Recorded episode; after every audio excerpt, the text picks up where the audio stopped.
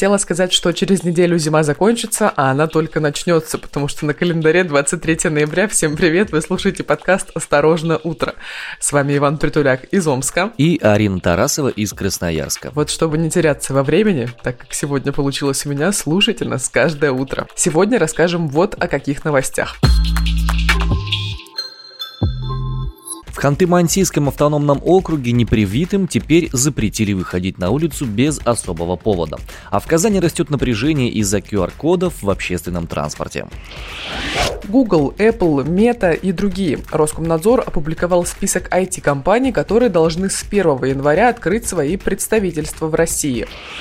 В России появилась прямая линия токсичности. Куда жаловаться на слишком позитивных коллег, расскажем дальше. Ну что, господа и дамы, ситуация, связанная с коронавирусом, развивается в разных регионах страны и довольно жестко, да. Ханты-Мансийский автономный округ стал первым регионом, где непривитым и не переболевшим ковидом запретили выходить из дома. Ограничения касаются жителей Нефтеюганска, Урая, Нягани и Кондинского района, которые не прошли вакцинацию или не были инфицированы. Соответствующее распоряжение буквально вот-вот на днях опубликовало правительство Ханты-Мансийского автономного округа. Таким образом, Югра стала первым регионом в России, где пошли на меры подобного рода. Кроме того, в постановлении говорится, что точки общепита не должны работать с двадцати трёх ноль-ноль до шести утра в соответствующих муниципалитетах. Отменяются все массовые спортивные и культурные мероприятия. Кроме того, если вы хотите выйти из дома, не будучи переболевшим и не будучи вакцинированным, вам необходимо скачать спецприложение на сайте сидим дома точка адмхмао точка ру и указать причину, по которой вы покидаете этот самый дом. Ваня, я считаю... Я считаю, что TikTok — это все-таки платформа, которая предугадывает будущее. Ну, как Симпсоны, знаешь? Угу. Потому что буквально на прошлой неделе я смотрела там видео о том, как девушка такая, ну, скетч. Девушка сидит и пишет в телефоне: «А, мне надо выйти, вынести мусор». А телефон ей говорит: «Ты вчера выносила два пакета». Или: «Ой, мне нужно выйти за молоком. У меня есть информация, что ты вчера купила пять литров молока». И так далее. Она сидит и перебирает эти примеры. Реально, TikTok смотрит в будущее, потому что те причины, то есть по которым можно выходить из дома, их список достаточно исчерпывающий. Это поход в магазин, выгул домашних животных, вынос мусора, оказание помощи родственнику старше шестидесяти лет, есть такая официальная причина, и еще несколько других. А если младше шестидесяти, то помогать нельзя? Ну, тогда нельзя просто указывать именно эту причину. И нужно указывать свои паспортные данные. И время, в рамках которого ты ушел и когда планируешь вернуться. Я в шоке. Большой брат уже родился. Да и уже не то, что родился. Большой брат уже не большой брат, он уже большой отец, он батя, который сидит и распределяет. Он уже совершеннолетний. Ну, я напомню, что подобного рода приложение было использовано в Москве в свое время, когда Когда была первая волна коронавируса, у меня мама живет в Москве, и, соответственно, она проходила подобного рода вещи. Да, нужно было указывать, где, куда, чего, как ходишь. И, ну, это было вызвано суровой необходимостью, жутким всплеском. Но... Как сейчас отреагируют в Югре, не совсем понимаю. Я подозреваю, почему это было сделано. Дело в том, что указанные города, муниципальное образование, это города, в которых много вахтовиков. И люди, которые там каким-то... Это такие, ну, перевалочные пункты. Нижневартовск, в частности, например. Ну да, да? Как бы вахтовики могут привести ковид, грубо могут говоря. Могут привести и могут увезти его обратно. По этому поводу так, угу. подобного рода ограничения там, они, ну, кажутся более-менее понятными, потому что реально от этого зависит... По всей стране люди разлетаются оттуда. Но, безусловно, то, что это происходит таким жестким и безапелляционным способом, конечно, это вызывает серьезное напряжение. Да, звучит вроде как логично, что все пытаются предостеречь распространение коронавируса по другим регионам, но это же ограничение свобод, причем ограничение достаточно серьезное и незаконное, разве нет? Слушай, по поводу законности, это вопрос очень большой, очень сложный. Напомню, что в свое время в нацистской Германии определенные э, преследования людей не по этому тоже считались законными, хотя, очевидно, были абсолютно неправовыми.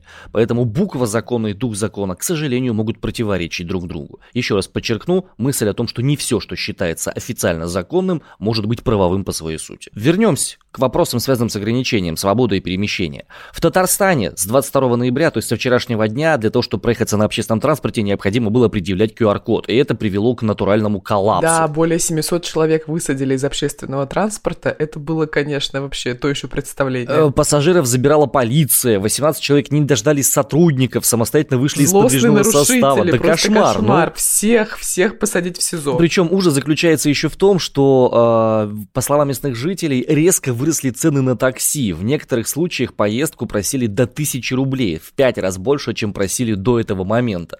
Причем Яндекс.Такси сказали, что конечно. тарифы не менялись, все нормально, цены в пределах нормы. У каршерингов закончились свободные машины, э, выросла популярность групп для поиска попутчиков и прочее, прочее, прочее. В общем, как-то эксперименты кошмар. по кью ар-кодированию пока не увенчиваются особым успехом, вызывают очень большое напряжение у жителей. Хотя в тех странах, где подобного рода меры принимались, это помогло выправить ситуацию, потому что транспорт сейчас является одним из основных мест, где можно подцепить этот самый проклятый вирус. Я прочитала новость, о которой сейчас собираюсь рассказать, и сначала подумала, так, а что у нас в России снова что-то закрывается? Но оказалось, что Роскомнадзор опубликовал список иностранных ай ти-корпораций, которых с первого января обяжут открыть филиал в России, а не закрыть, наоборот, как можно было подумать. Вопрос, что хуже почему... для них? Да, что хуже. Я почему подумала, что снова нужно кому-то закрыться, потому что Роскомнадзор любит кого-то просить прикрыть, значит, лавочку, так сказать, в России. Но... Вот, например, Google, Apple, Meta, еще компании Twitter, TikTok, Telegram, Zoom, в том числе, Ваня, в котором мы сейчас с тобой uh-huh. заседаем, Viber, Spotify, Like, Discord, Pinterest и Twitch будут обязаны с первого января открыть офисы в России, если они хотят продолжать работать на территории нашей страны. Компаниям, которые откажутся выполнять требования закона, грозит запрет на рекламу в России и на прием платежей от российских юридических и физических лиц. На мгновение представь себе, да, если Google запретить прием финансов. Это же все таргеты, все просто летит в тартарары.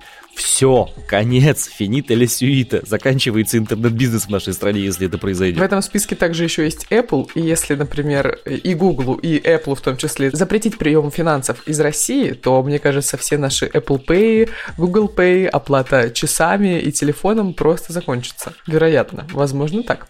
Закон о приземлении ай ти-компаний был принят летом прошлого года. Попасть в реестр могут сайты, которые ежедневно посещают более пятьсот тысяч россиян. Что не так уж и много, на самом деле. самом деле, с точки зрения реального интернет-потока, ну, как бы, некоторые видео на Ютубе набирают гораздо больше за первые, там, часы появления. Ну и, собственно, этот самый закон о приземлении ай ти-компаний создан для того, чтобы контролировать определенные корпорации, в том числе вот таких гигантов, как Google, Apple и ныне Meta, ранее Facebook. Ситуация, на самом деле, малоприятная. Чем дальше, тем больше мы двигаемся в сторону... В сторону романа Джорджа Оруэлла. девятнадцать восемьдесят четыре, да, у Роскомнадзора, получается, очень широкие полномочия, которые не уравновешены э, судебными решениями.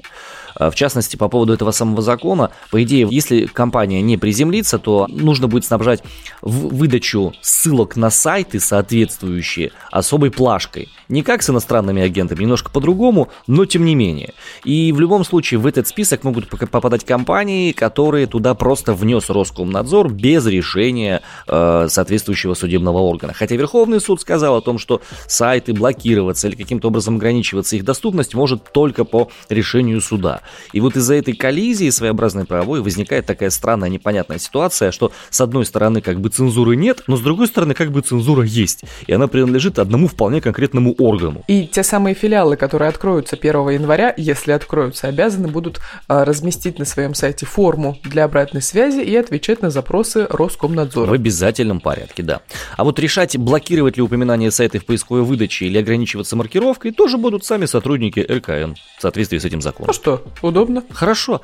Чего время вообще тратить? Нет, серьезно. Вообще надо бросать уже все эти э, судебные разбирательства. Нормально. Реально, за нас уже все придумали. Люди готовы за нас работать. Конечно. Готовы. Посадить Милонова в эр ка эн этот самый и сделать так, чтобы он сам принимал решения по поводу всего. Это было бы, мне он кажется, идеально. Он один Роскомнадзор. Конечно, Роскоммилонов. Класс, кайф, идеально.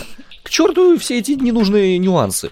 Нормально. Один человек сидит, работает, думает за нас. В принципе, и мозги тоже людям особо не нужны. Если за нас все будут решать, какую информацию он читать, зачем нам мозги? Ну, серьезно, по большому Конечно. счету. Конечно. А ты, ты не замечаешь, что мы к этому и стремимся? Ну, может быть, вы, поколение ТикТока, и стремитесь к этому, а Ой, я еще нет. не стремимся, а двигаемся, двигаемся, скорее, вот, правильно. Хорошо, да. Сказать. Но, может быть, mm-hmm. и двигаемся, я не знаю, да. Время покажет, как говорят в любимой передаче моей тещи.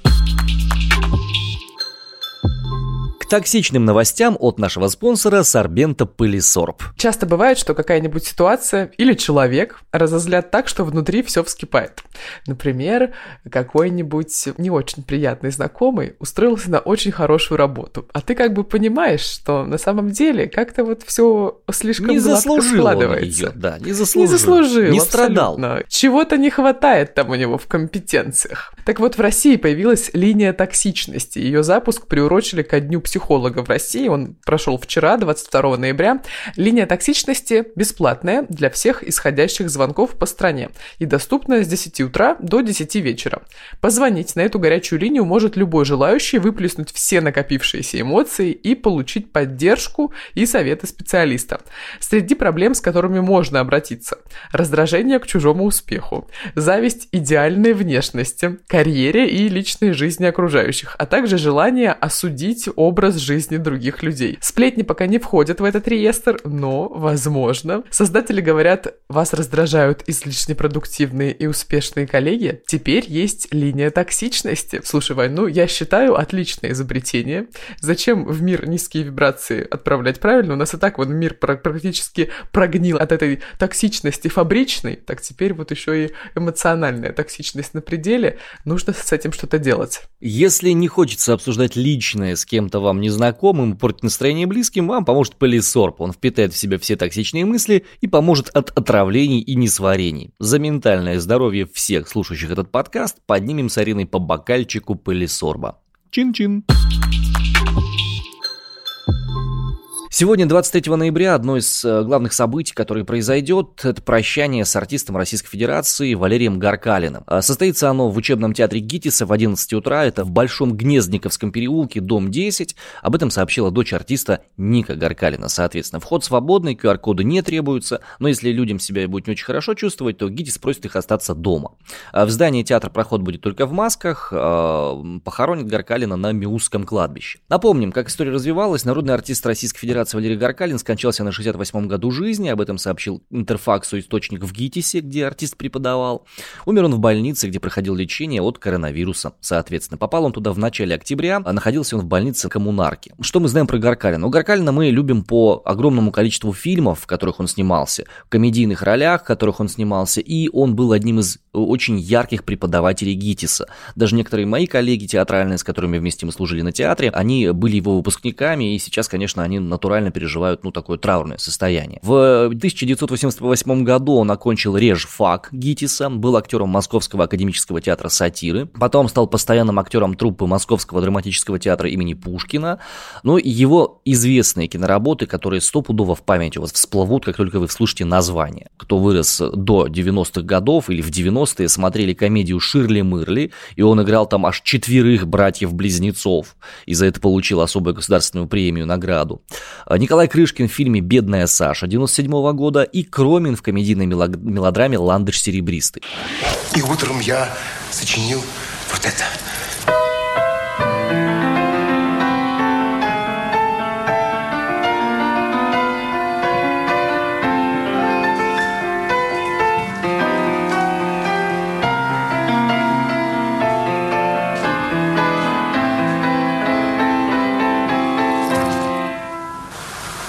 Бог.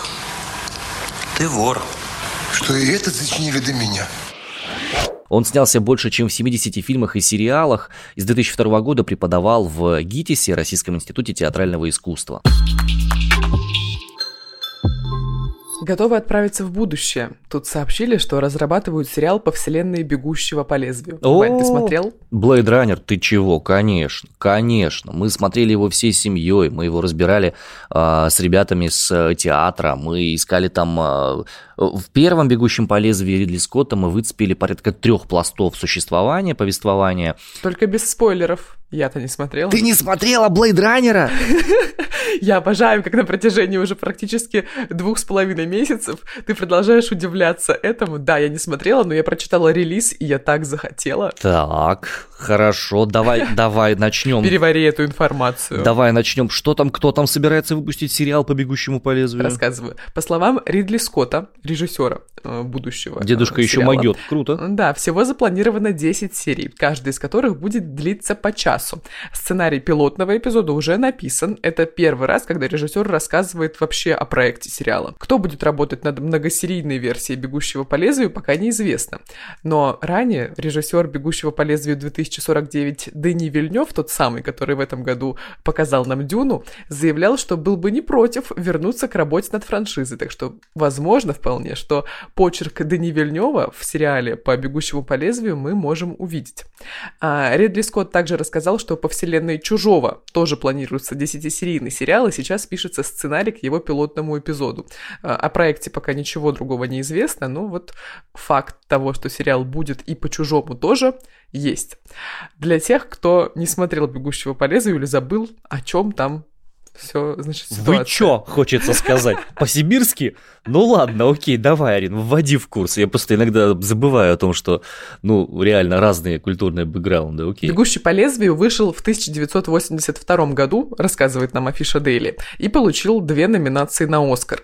Действие картины разворачивается в Лос-Анджелесе в две тысячи девятнадцатом году. Для тысяча девятьсот восемьдесят второго это еще далекое будущее. Общество разделено на людей и репликантов, так называемых андроидов, которые внешне неотличимы от человека. И вот, значит, центральный герой истории – это детектив Рик Декарт, и он уничтожает андроидов, которые нарушают закон. Не уничтожает, а отправляет в отставку. А, это я сейчас ну, такое уже из своего. Да-да-да. В октябре две тысячи семнадцатого года у фильма появился сиквел «Бегущий по лезвию две тысячи сорок девять». Его как раз снял Дени Вильнёв. В главной роли там Райан Гослинг, наверняка видели кадры из этого фильма, там, значит, все такое оранжевое. А, как это правильно называется, этот жанр? Это киберпанк. Точно, ну, по большому киберпанк. счету, а, по большому счету, «Бегущий по лезвию» — это был основоположник этого самого жанра, хай-тек, лоу-лайф, две ключевые составляющие этого жанра, и стилистика визуальная, она повлияла абсолютно. Нуарный детектив будущего. Это вызвала музыка, которая была написана к первому «Бегущему по лезвию», описал ее легендарный композитор Ван Гейлис, она дала целое новое направление, и ретро-вейв, который сейчас популярен среди так называемой молодежи, он во многом построен на тех музыкальных ходах и на той стилистике, которая была разработана еще тогда, в восемьдесят втором году.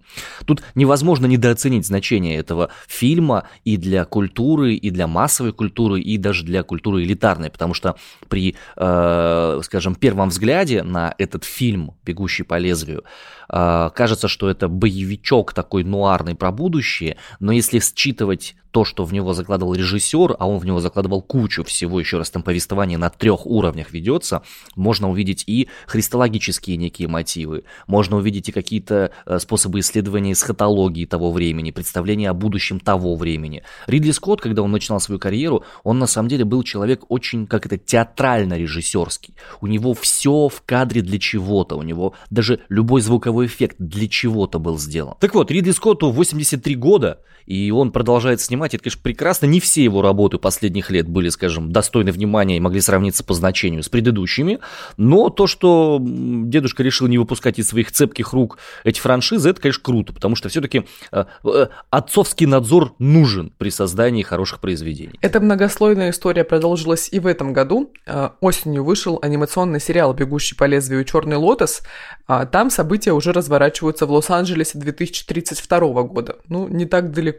Возможно, в реальности в две тысячи тридцать втором будет что-то любопытное. Ну а мы пока что ждем подробностей о сериале по «Бегущему по лезвию», а Ваня ждет его трейлер и релиз первой серии. А я пошла смотреть фильм, погружаться в контекст. Только тут нужно выбрать правильно версию, потому что там четыре версии есть. А-а-а. Одна из них длится четыре часа режиссерская, вот ее не надо не смотреть. Буду. Не надо. Возьми какой-нибудь покороче, без закадрового текста. Услышишь закадровый текст Декарда, сразу выключай, это одна из самых худших версий, вот без закадрового текста, но с единорогом. Ищи такую. Хорошо, ввожу в поисковой строке «Бегущий по лезвию с единорогом без закадрового текста». И что характерно, найдешь. от путешествия по волнам нашей памяти давайте переместимся к путешествиям в пространстве. Сейчас, по традиции, наша развлекательно-метеорологическая рубрика о том, как оно в разных районах нашей необъятной родины. Например, в селе Чистая Грива Алтайского края сегодня все омоется дождем и припорошится снегом. Ох, и случится там каток. Плюс один. И обещают синоптики на Алтае, что так у них еще и пару недель такая погода там у них побудет. В грязном колодезе Курской области все стабильно. Всю неделю пасмурно и не теплее минус пяти. Настоящий ноябрь, но немного все-таки теплый, чем обычно. Ну а в среднем в Васюгане Томской области сегодня минус семь и ожидается продолжительный снегопад, который еще минимум дня на три-четыре задержится в Томской области. Отлично, васюганцы смогут лепить снеговиков. На этом мы завершаем наш сегодняшний подкаст. Интересная ситуация произошла. Тут компания Apple открыла рейтинги собственных приложений, и подкастовое приложение резко набрало пять звезд, хотя когда открылся, рейтинг у него был всего один и восемь. Я вот увидела эту цифру один и восемь и подумала, ребят, а почему? Что-то не так. Нет, да. Нет, правда, потому что недавно же вышло обновление этого сервиса, и он сейчас выглядит просто потрясающе. Мне прям большое удовольствие заходить в Apple подкасты